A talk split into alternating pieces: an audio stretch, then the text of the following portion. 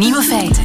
Dag en welkom bij de podcast van Nieuwe Feiten, gebaseerd op de uitzending van eh, woensdag 27 mei 2020. In het nieuws vandaag dat een hele vriendengroep uit Herenthout beweert al negen jaar het slachtoffer te zijn van pizzaterreur. Pizzaterreur, ongevraagde leveringen van tientallen pizza's op de meest onmogelijke uren. Vanochtend getuigde een van de slachtoffers, Jean, bij onze collega's van Radio 2 Antwerpen. Die vriendenkring die wij hebben, die krijgen allemaal pizza's en alles. Ik wil dat dit stopt, want ik, heb, ik kan eerlijk zeggen, ik heb op den duur geen nachtrust meer. Uh, als het avond wordt, begin ik al te bibberen. Elk brommertje dat hier stopt of een auto, denk ik, het begint weer terug. Wie die pizza's laat leveren, blijft een raadsel. Dat het iemand is die niet van ophouden weet, dat is wel duidelijk. Op één avond kreeg slachtoffer Jean 10 couriers over de vloer die voor bijna 500 euro pizza kwamen leveren. De vriendengroep deed naar eigen zeggen al verschillende pogingen om de leveringen te laten stoppen, maar om de een of andere reden lukt dat niet. De politie onderzoekt de zaak. De andere nieuwe feiten vandaag. Drie van de zeven dwergen van Sneeuwwitje zijn gebruikt voor wetenschappelijk onderzoek naar robots.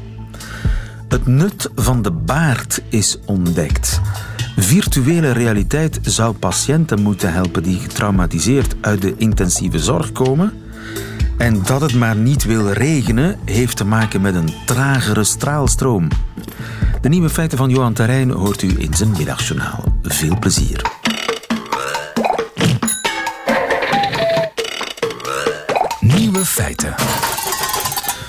Niets is zo belangrijk in het leven als het sprookje en in de wetenschap is dat niet anders. Sprookjes zijn van groot belang. In de Verenigde Staten bijvoorbeeld zijn drie van de zeven dwergen van Sneeuwwitje gebruikt voor wetenschappelijk onderzoek naar robots. Tony Belpame, goedemiddag. Goedemiddag. Tony Belpame, jij bent professor robotica aan de Universiteit van Gent en ook in Engeland. In Plymouth. Uh, over welke drie dwergen hebben we het? Het gaat over Happy, Sleepy en Grumpy. Of uh, Giechel, Dommel en Grumpy in de Nederlandse versie. Uh, en het gaat om onderzoek naar de persoonlijkheid van robots. Absoluut, ja. Uh, een aantal wetenschappers uit de Verenigde Staten wilden weten of we in staat zijn als mens om de persoonlijkheid van een robot af te lezen aan zijn bewegingen. En daarom hebben ze dus uh, ja, de, de, de, zeven bekendste uh, persoonlijkheden uit de, de, de, de verhalenwereld, hè, de zeven dwergen van uh, Sneeuwwitje, genomen. En ze hebben daar drie dwergen van genomen en hun karakter eigenlijk overgeplant op een stofzuigrobot. En zeg eens iets over het karakter van die drie dwergen. Wel, Happy, die, die, dat is de vrolijke dwerg, geen, geen geen zorgen. Uh, Sleepy, die, ja, die, die, die valt overal in slaap waar hij recht staat. En een Grumpy, die, uh, die, die, ja, die, dat is echt uh, het, het vervelende karakter hè, van, de, van de zeven dwergen. Nors, Nors dwergje. Absoluut, het Nors dwergje. En die hebben ze dan, ehm, die karaktertrekken hebben ze op de robot geprogrammeerd. Ze hebben dus een, een standaard stofzuigrobot genomen. En voor Happy gaat die robot dan gewoon heel sierlijk bewegen, snel bewegen. En hij zoekt mensen op. Als er mensen in de buurt zijn, dan komt hij even dag zeggen en gaat hij terug verder werken. Okay. Uh, Sleepy die start net zoals Happy, die, die, die, die, vol, uh, vol, vol vuur. Uh, maar na een tijdje gaat hij trager en trager werken tot hij plots gewoon stilstaat en in slaap valt. En Grumpy, die zoekt de mensen helemaal niet op en die beweegt nogal hoekig, nogal, nogal snel, verandert heel vaak van richting. En die, die, ja, die, die, die, die, die ziet mensen gewoon niet staan. Ja, kwaaie stofzuiger. Ja, de kwade stofzuiger. Ja. En de vraag was gewoon, um, als je mensen binnenvraagt in de kamer en zegt van kijk eens naar die robot en wat denk je van de persoonlijkheid van die robot? Hè? Welke, welke persoonlijkheid herken je? En vind je die robot dan ook beleefd, vriendelijk of intelligent? En wat ze natuurlijk merken is dat uh, alle proefpersonen die, die, die herkennen meteen een persoonlijkheid in die robot. Uh, de, die, die, die, die, die zien echt wel een vriendelijke robot of een slaperige robot of uh, de, de, de Norse robot. En dan vinden ze de, de Noorse robot erg onbeleefd. Uh, dan vinden ze de happy en sleepy, die vinden ze heel vriendelijk. En uh, de, de happy robot, die, die vinden ze dan ook nog eens intelligent ook. En het toont echt dat wij mensen dus in eenvoudige bewegingen van een robot een persoonlijkheid herkennen. En kunnen we dat op de een of andere manier gebruiken? Het feit dat mensen persoonlijkheden toekennen aan robots? Ja, absoluut. We, weten al lang dat dat gebeurt. Hè. Uh, in, in verhalen, in animatiefilms wordt dat natuurlijk heel, heel sterk gebruikt. Hè. Dus een aantal lijnen op een scherm zijn genoeg voor ons om, om een karakter te herkennen op het scherm. Um, en dat, dat is nu ook heel erg uh, nuttig in, in robotica, omdat we meer en meer robots zien uh, in het echte leven, in het straatbeeld thuis. Um, willen we ook dat die robots een bepaalde persoonlijkheid hebben en, die, en vooral de juiste persoonlijkheid hebben. Bijvoorbeeld in uh, Singapore gebruikt men een robothond om parken te patrouilleren en om mensen te wijzen op social distancing. En die, die hond, die, ja, dat gaat een beetje verkeerd. Mensen haten die hond echt. die ziet er nogal gevaarlijk uit en hij heeft ook geen hoofd, wat echt geen goed idee is voor een, uh, voor een robothond. Um, hij heeft van die sterke poten, hij beweegt nogal vinnig en het ziet er een beetje uit alsof hij elk moment echt naar de slot kan vliegen. Dus um, het karakter van die robot is natuurlijk heel erg agressief en, en mensen stellen die robot helemaal niet op prijs. Uh, en, en dat zou dus beter kunnen. Dat kan zeker beter. We weten ook hoe we sympathieke robothonden moeten bouwen. Geef ze eens een hoofd om te beginnen. En ja, dan kan je misschien ook, ik weet niet, leuke oogjes erop hebben en, een lachend mondje of zoiets. En dan krijg je meteen een heel ander karakter op die robot. En zouden mensen niet gewoon wegrennen van die robot, wat, uh, wat nu het geval is. Ja, en een beetje afkijken van happy dan. Absoluut. Ja, we willen een happy robot. Uh, bijvoorbeeld ook in de zelfrijdende auto's. Toen uh, Google hun eerste zelfrijdende auto's uh, op de baan liet, dan deden die auto's het, heel erg goed. Bijvoorbeeld tijdens het voorbijsteken deden ze heel netjes wat, wat er moet gebeuren tijdens het voorbijsteken. Maar de andere weggebruikers, mensen in de auto's, vonden die auto's heel erg um, agressief. die, die, ze, ze sneden de anderen af. Ook al volgens de regels deden die auto's niks verkeerd. Ze werden gezien als ja, te agressief eigenlijk. Hun, persoonlijkheid van die zelfrijdende auto's zat fout. En daar hebben ze echt een soort, ja, een beetje vriendelijkheid moeten programmeren in die auto's. Zacht uh, inhalen. Absoluut zacht inhalen. Mooi tonen wat je gaat doen. Mooi tonen dat je, dat je nu gaat invoegen. Niet Sierlijk van rijvak veranderen. Dat kan dus kennelijk. dat, dat kan zeker. En dat is belangrijk dus voor de emotionele lading van zo'n machine. Dat, dat is zo. Ja, als, we, als we machines in de buurt brengen van mensen, en dat gebeurt meer en meer, en vooral als die machines ook echt intelligent zijn en voor zichzelf kunnen beslissingen nemen, dan moeten we rekening houden met mensen. En dan ja, is, is het geven van een, van een persoonlijkheid aan die machine een hele makkelijke manier om te tonen aan, aan mensen dat ze die robot wel kunnen betrouwen, dat die, ja, dat, dat die niet bedreigend is. We blijven sociale beesten, ook al gaan we om met machines. Dat is zo. als, als we inderdaad iets zien wat beweegt, het kan een mens zijn, een dier, maar ook een machine, dan gaan we daar meteen um, persoonlijkheidskenmerken aan toekennen. Ik heb hier thuis een stofzuigrobot en ik heb het even net gevraagd aan, uh, aan de gezinsleden. En iedereen ziet die robot als uh, een ambetanterik. Uh, het ding is niet echt intelligent en die gaat inderdaad gewoon rondrijden alsof je niet bent en gewoon tegen je benen aanbotsen.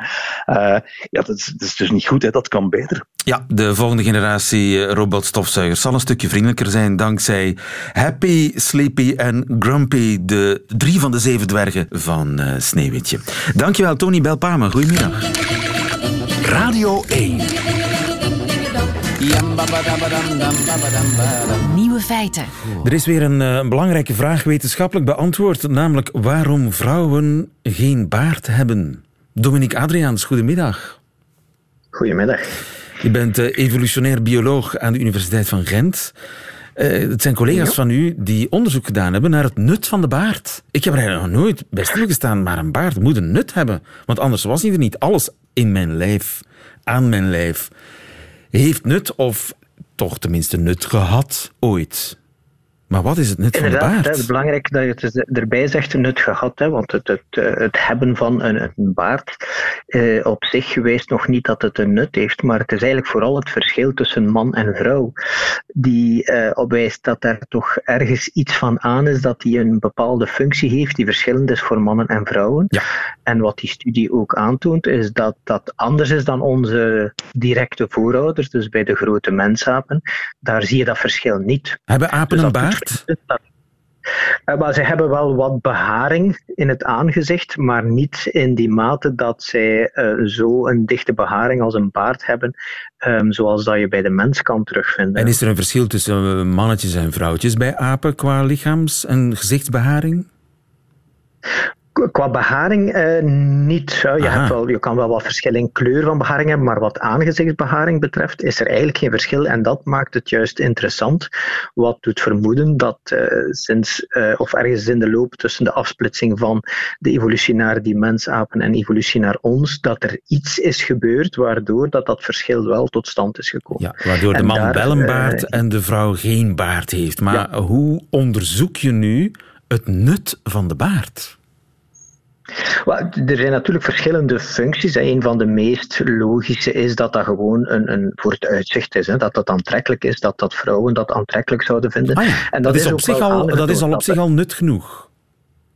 Dat kan, ja, ja, dat kan al voldoende zijn om te verklaren waarom dat iets uh, in de loop van de evolutie is uh, ontstaan. Hè. Als je uh, aantrekkelijker bent en dus meer kans hebt om je voor te planten, als je een baard hebt, dan is dat al de kans groter dat dat kenmerk in de evolutie tot stand gaat komen. Ja, maar, heeft, hebben collega's van jou hebben nu, nu onderzoeken gedaan met een schaapsvel.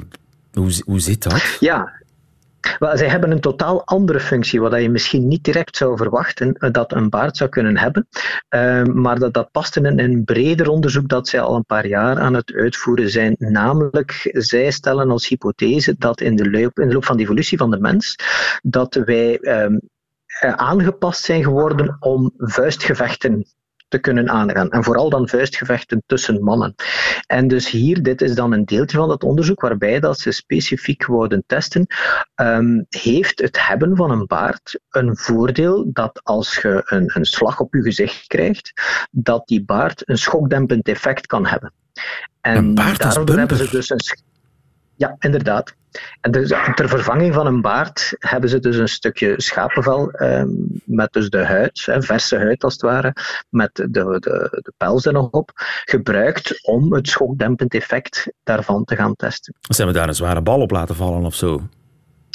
Dat is eigenlijk een soort metalen pin die ze daar eh, hebben laten opvallen van uh, ongeveer 8 centimeter hoogte, waarbij dat ze ook direct de weerstandskracht kunnen meten. En zo kunnen ze dus zien hoeveel kracht dat er uitgeoefend wordt tegenover hoeveel kracht dat het object waar dat ze dat hebben op laten vallen um, ondervindt. En dan hebben ze gezien dat als uh, een schapenvacht die uh, intact is, vergeleken met een schapenvacht die geschoren was of die volledig kaal geplukt was, dat een, een intacte vacht uh, veel beter de schokken opvangt, ook langer de, de schok een beetje gaat spreiden, zodanig dat dat zo niet een heel kort en krachtige piek van impact ja, Ik heb zelf behoorlijk wat vacht op de kin uh, in deze coronatijden. En inderdaad, als ik daar uh, nu, nu probeer ik daar nu zachtjes mijn vuist tegen te... Ja, je voelt wel dat, dat, dat, dat die kin kan wel wat hebben. Je voelt het wel. Ja, ja, ja, en zij hebben dat nu echt met, met getallen kunnen aantonen. Hè. Dat uh, bijvoorbeeld het aantal keren, als ze dus die metalen pin naar beneden lieten vallen, als ze dat honderd keer deden, dan was dat uh, bij de geschoren en de kaalgeplukte vacht was dat 95 tot 100 keer gebroken. Het stukje, ze hadden er een stukje uh, polymeer ondergelegd, die dan eigenlijk beenweefsel moet voorstellen. terwijl met een, een, een volledig intact schapenvachtje was dat maar een 45 keer van de 100 dat dat stukje eronder gebroken was. Dus dat is, uh, de, maar helft. de helft kans dat het breekt. Ja. Dus dat is wel aanzienlijk. En hebben we daarmee het nut van de baard duidelijk gemaakt? Is dat nu zeker? Is mijn baard een bumper?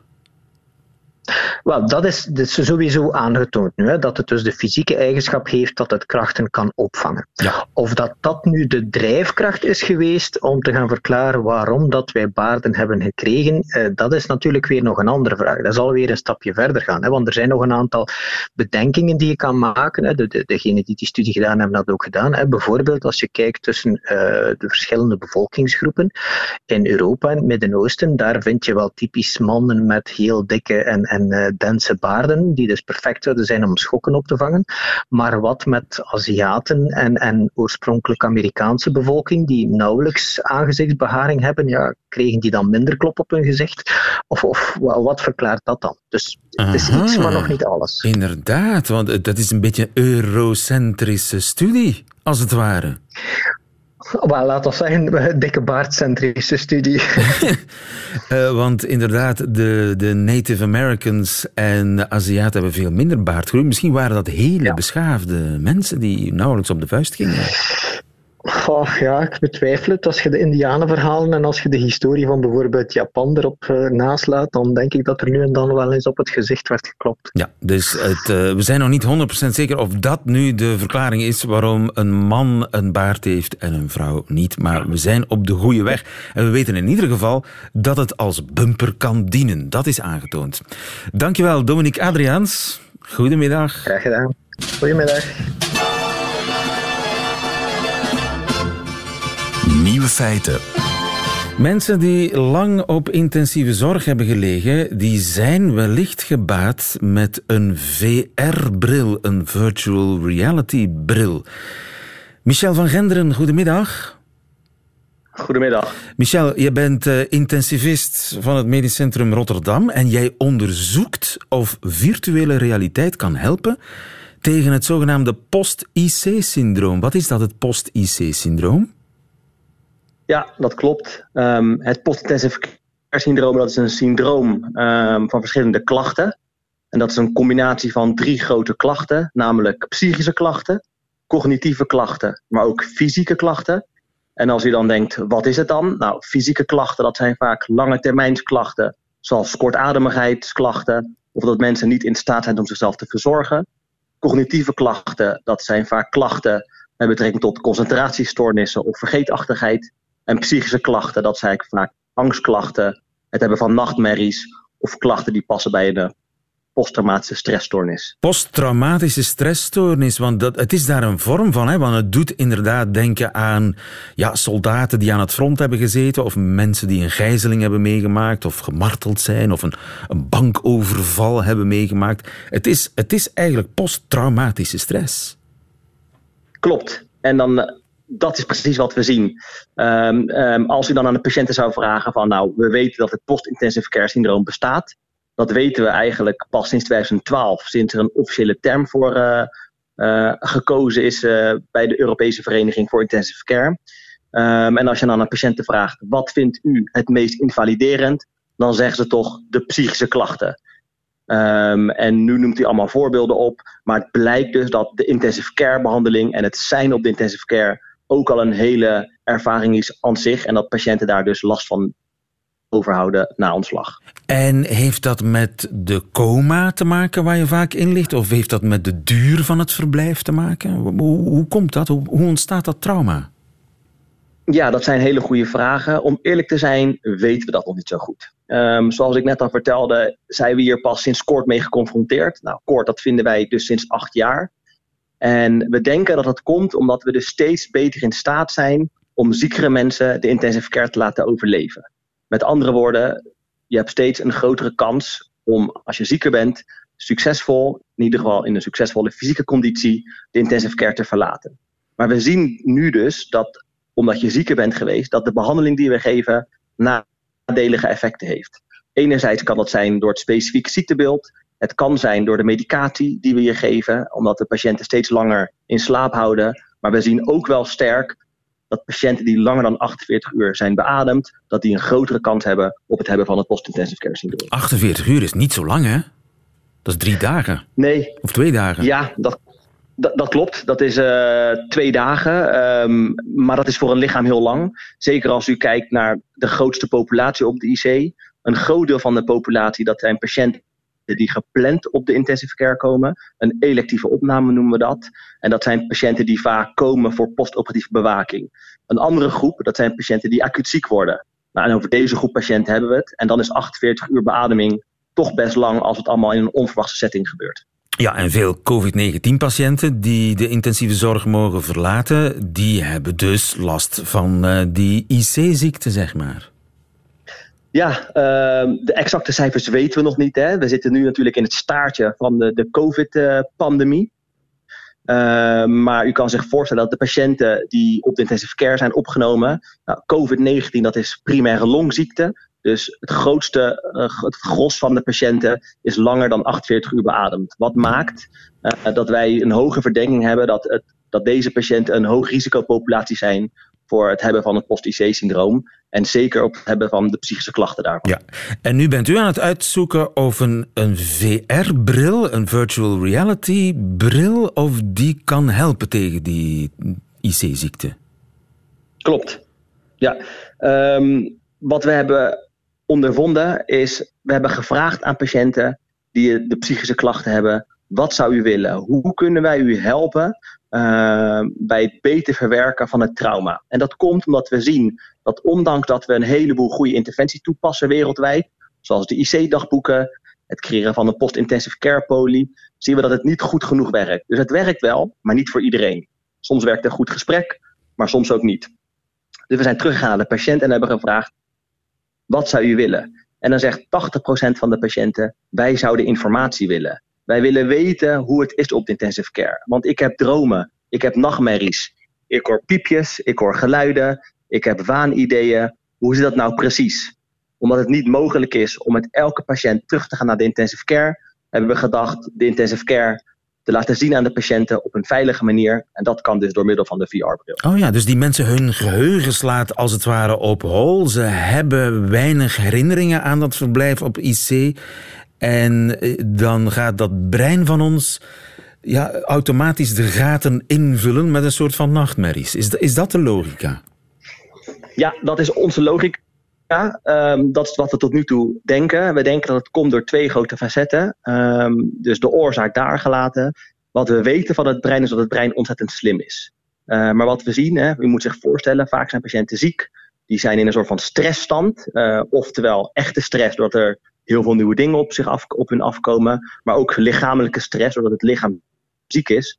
En dus in een overlevingsstand is. Nou, alleen dat laatste maakt al heel veel hormoon aan, waardoor je al grotere kans hebt op het hebben van psychische klachten. Um, patiënten zijn dan ziek, we nemen wat orgaanfuncties over, we maken ze in slaap en een aantal dagen worden ze wakker. Wat het brein dan doet, dat wordt wakker en dan heeft gelijk een angstig moment. Stelt zich voor dat u wakker wordt, u niet kan praten, u vast ligt aan het bed, u in een vreemde omgeving bent. En dat levert dus een traumatische gedachte op. Dat in combinatie met dat het brein dus vijf of zes dagen of soms drie weken aan informatie mist, ontstaan er gaten in het geheugen. Dus er komt langzaam komen een aantal herinneringen terug.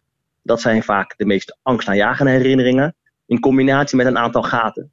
Nou, het geheugen probeert die gaten op te lossen of in te vullen, maar dat lukt vaak niet succesvol. En daardoor staat er eigenlijk een waanbeeld. En daardoor wordt de IC vaak angstaanjagender ervaren dan het daadwerkelijk is. Ah ja, en dus nou, dat, dat waanbeeld, dat bestrijdt u eigenlijk met een virtueel beeld? Ja, dat, dat is de bedoeling. Uh, met onderzoek moet nog starten. We starten eigenlijk deze week. Maar de theorie is inderdaad dat we door de patiënt mee te nemen naar de intensive care. We laten ze intensive care zien. Uh, we geven ze uitleg. Dus we geven ze eigenlijk exposure, maar dan op een veilige manier, met betere uitleg. En daardoor hopen we dat de patiënten het een betere plekje kunnen geven. Maar uh, we hebben nog geen resultaten, dus we hebben nog geen idee of het werkt. Klopt. Uh, het is een onderzoek. We zijn uh, een van de weinige groepen in de wereld die dit doen bij COVID-19-patiënten, voor zover ons bekend. Maar inderdaad, het moet nog starten. Dus als onderzoeker um, heb ik een hele goede theorie. En nu moet nog de praktijk bewijzen of die theorie werkt. Ja, en wij kijken op je vingers, hè, want we zitten erop te wachten. Heel veel mensen zitten erop te wachten, want het aantal mensen dat nu uit de IC komt, uit de intensieve zorg komt met klachten, is natuurlijk heel erg groot. Ja, in Nederland hebben we een studie afgerond recent. En daarbij zien we dat 70% van de patiënten die dus langer dan 48 uur beademd is, uh, een hoog risico uh, patiënt is voor het hebben van, uh, uh, post-intensive care syndroom gerelateerde klachten. Dus uh, ik mag u heel veel succes wensen, want we hebben het nodig, dat succes. Michael van Genderen in Rotterdam voor ons. Dankjewel. Goedemiddag. Nieuwe feiten. Radio 1. En maar niet willen regenen, hè, Frank de Bozere? Nee, nee, nee, nee. Het, is, het is erg. Het is nu al het vierde jaar op uh, rij dat we dat moeten zeggen. Hè. En het ziet er voor de toekomst niet meteen naar uit dat we eh, ja, veel regen gaan krijgen de eerstvolgende zeven dagen. In elk geval al niet. En het zou best kunnen dat dat een beetje een trend is voor de volgende jaren en voor de volgende decennia. Ik lees in de krant dat dat de schuld is van een knikkende straalstroom. De straalstroom. De straalstroom, ja, dat, ja, ja, ja, dus ja dat ik kijk naar de, de dertigers en... Uh, dat zijn heel de, de, oude feiten, hè. wel, straalstroom. Wel, dus uh, misschien even uitleggen. Hè. Die straalstroom, dat is een heel grote luchtrivier op een hoogte van pakweg 10 kilometer. En uh, ja, daar waait het heel hard met snelheden van 100 of 200 of zelfs 300 kilometer per uur. En uh, dat, die, die, dat het daar zo hard aan het waaien is, komt in feite omdat er een groot temperatuurcontrast is tussen wat er aan de Evenaar gebeurt en wat er op de Polen gebeurt. Ja, en dat is ja. een, een, een, wind, een rivier van een, wind. Een rivier, 10 kilometer, ja, zeg je, dat is ongeveer de hoogte van, van een Boeing. Van, een Boeing, ja. Dus en dus, die, die, ja, mo, ja. die moeten daaronder of Wel, ja, het is zo dat het ontdekt is. Hè. In de tijden van de Tweede Wereldoorlog zagen ze toen dat de Amerikanen naar Japan vlogen, uh, dat er toch wel een groot verschil was tussen de heen- en de terugweg. En uh, zo is dat uh, ontdekt. En nu bijvoorbeeld ook van, van Europa naar de Verenigde Staten vliegen, als dat nog mag, als dat nog kan. Dat dan maakt nog het, weer kan, ja, ja. dan maakt het echt een heel groot verschil voor, voor heen of terug. Want dus als je de wind in de rug hebt, ga je een stuk sneller. En dus er zit een knik in die straalstroom. Ja, wel, dus uh, als het uh, temperatuurcontrast heel groot is, dan, uh, dan, dan waait het echt heel hard. En dan, ja, dan gaat die straalstroom gaat die min of meer rechtlijnig, gaat die rechtdoor. Maar als die snelheden minder groot worden, dan begint die een beetje te meanderen. Vergelijk het met, met, met een rivier. snelstromende rivier, dat is op, rechtdoor. En als dat trager begint te gaan, kan er al eens een knikje, een bochtje in zitten. Nu, wat gebeurt er met de klimaatverandering? Wel, het warmt vooral op aan de Veel meer aan de polen dan aan de evenaar. Dus het temperatuurcontrast tussen de polen en de evenaar wordt kleiner. En dus onze straalstroom, ja, daar zit minder power achter. Die gaat minder hard waaien. Dus die begint een beetje meer te meanderen. Als die meandert, eh, ja, dan verloopt alles een stuk trager. En een bepaalde weerfase kan dan inderdaad een heel stuk langer duren. En nu bijvoorbeeld zitten we met die straalstroom al een hele tijd ver ten uh, noorden van ons. Ja, en dan zitten wij typisch met een hoge druk. Uh, en, en ja, dan, dan wil het niet regenen. En dus vroeger uh, waren zo die verschillende momenten waarop dat, uh, het weer omsloeg, kwam dat sneller op elkaar. Had te maken met die straalstroom die al sneller zei van bon jongens, ik ga ten noorden of zuiden. Ja, en dus Eigenlijk. die turbo die is nu een beetje weg. En ja, zoals het is, zo kan het dikwijls dan weken aan een stuk blijven. En dat is wat we nu meemaken. Dus voor hetzelfde geld hadden we weken regen. dat zou kunnen wel als die straalstroom, als die pal over ons land ligt, dan, ja, dus dan, dan trekt de schouw heel goed bij wijze van spreken. Als daarboven, als de lucht heel goed wordt afgevoerd, heb je heel veel opwaartse luchtbewegingen. En dan, dan zien wij dus inderdaad de ene depressie na de andere passeren. En dat is nu niet het geval. En ja, dat gaat dus niet meteen, niet meteen veranderen. Ja. Dus wat we zien door de klimaatverandering is dat een bepaalde fase, dat die nu een heel stuk langer blijft duren dan vroeger. Ja. En het is inderdaad perfect mogelijk dat we dus uh, nog eens een periode gaan meemaken. Laat ons hopen dat het regent. Maar ja, dan zit ik hier weer bij nieuwe feiten en moet ik vertellen, ja, goh, wateroverlast. Het is te veel, te veel water. Wel, dat is precies wat de klimaatopwarming al een hele tijd zegt. Um, dus zeker 's winters verwachten we gemiddeld gesproken meer regen. En als het zomers regent, als het regent, ja, dan zal het ook meer regenen op korte tijd. Ja, dus, dus het is niet zozeer een knik in de straalstroom, het is eigenlijk de straalstroom die trager Hij gaat is. trager, ja, trager en dus precies omdat hij trager is, begint hij te lanterfanten. En, dan, En, en verandert die soms nog van, van koers? Ja, jawel, jawel, ja, dus dan gaat hij echt beginnen, dat- beginnen te kronkelen. En het zijn precies die kronkels die ervoor zorgen. Want, want het is eh, in die kronkels dat zich hoge drukgebieden en lage drukgebieden gaan, gaan nestelen dikwijls. En ja, dat... eh, allee, ja, het- het, eh, we hebben op dit ogenblik in elk geval, en voor de toekomst, het zal langer duren voordat we een weersverandering Dus gaan nog geen regen in zicht. Nee, jammer genoeg niet. Hou ons op de hoogte, Frank de Bozere. Dankjewel. Goedemiddag. Radio 1. Altijd benieuwd. Dat waren ze, de nieuwe feiten van 27 mei 2020. Alleen nog die van Johan Terrein krijgt u in zijn middagjournaal. Nieuwe feiten. Middagjournaal. Beste luisteraar. Ik heb het jarenlang niet goed gekund, maar ik begin het onderhand wel te leren. Hoe ik moet condoleren. Ik werd voor het eerst geconfronteerd met de dood als tiener. Mijn grootouders en die van mijn vrienden legden hun loodje. Ik leerde innige deelneming zeggen en gecondoleerd. En ik vond dat maar rare, stijve woorden, die vooral niet bij mij hoorden. Maar ik vond er, wachtend in de rij om huilende mensen de hand te schudden, niet zo gauw anderen. Nu ik zelf mijn vader verloor, weet ik hoe het in elkaar zit. En ik geef het als taalkundige niet graag toe, maar de woordkeuze zelf is in deze niet zo belangrijk. Mocht er iemand op me toe zijn gestapt en gezegd hebben: Klote man, ik vind het echt kut voor u, het had me ook getroost. Want het zijn niet de woorden zelf, stijfjes of losjes, van gecondoleerd tot oh shit man, die ertoe doen. Het is de moeite die genomen wordt om ze uit te spreken die telt. We hebben vaak het gevoel dat die woorden tekortschieten en dat doen ze ook. Maar de intentie die erachter schuilt, blijft altijd overeind. Je zou bij wijze van spreken iemand ook veel vinaigrette kunnen toewensen, als het maar gemeend is. Nu ik dat zeg, dat klinkt raar, maar er zit wel iets in. Het rouwproces is een beetje als een vinaigrette. Eerst is er een flinke scheut azijn, het zure verdriet van het gemis. En langzaam voeg je daar wat druppels honing bij. Hoe meer druppels van die zoete herinnering en dankbaarheid om wat geweest is, hoe meer de azijn onderaan komt te liggen. Het is er nog wel, maar de zuurte wordt eetbaar. Op de duur misschien zelfs lekker, met wat pikante mosterd, peper en zout erbij. Ik heb als ervaringsdeskundige de afgelopen weken een beetje een vergelijkende studie kunnen maken. En wat opvalt is dat het merendeel mensen deze dagen sterkte wenst aan iemand in rouw. En ik bedacht dat als je condoleert met sterkte, dat misschien meer over jezelf gaat. Dat je jezelf toewenst dat je krachtig zou zijn in zo'n situatie. Dat het rouwen ook snel voorbij mag zijn. Dat het je niet tegenhoudt om het leven verder te leven. Alsof rouw niet gewoon bij het leven hoort. Maar sterkte is de garde waarmee je de vinaigrette door elkaar klopt. Hoe hard je ook tekeer gaat, de azijn en de honing zullen nooit echt mengen. Na een tijdje ligt de honing weer bovenaan en is de azijn een stille, onderliggende smaak.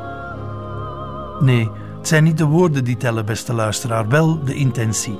Wens elkaar gerust veel vinaigrette. Een bitterzoet rouwproces.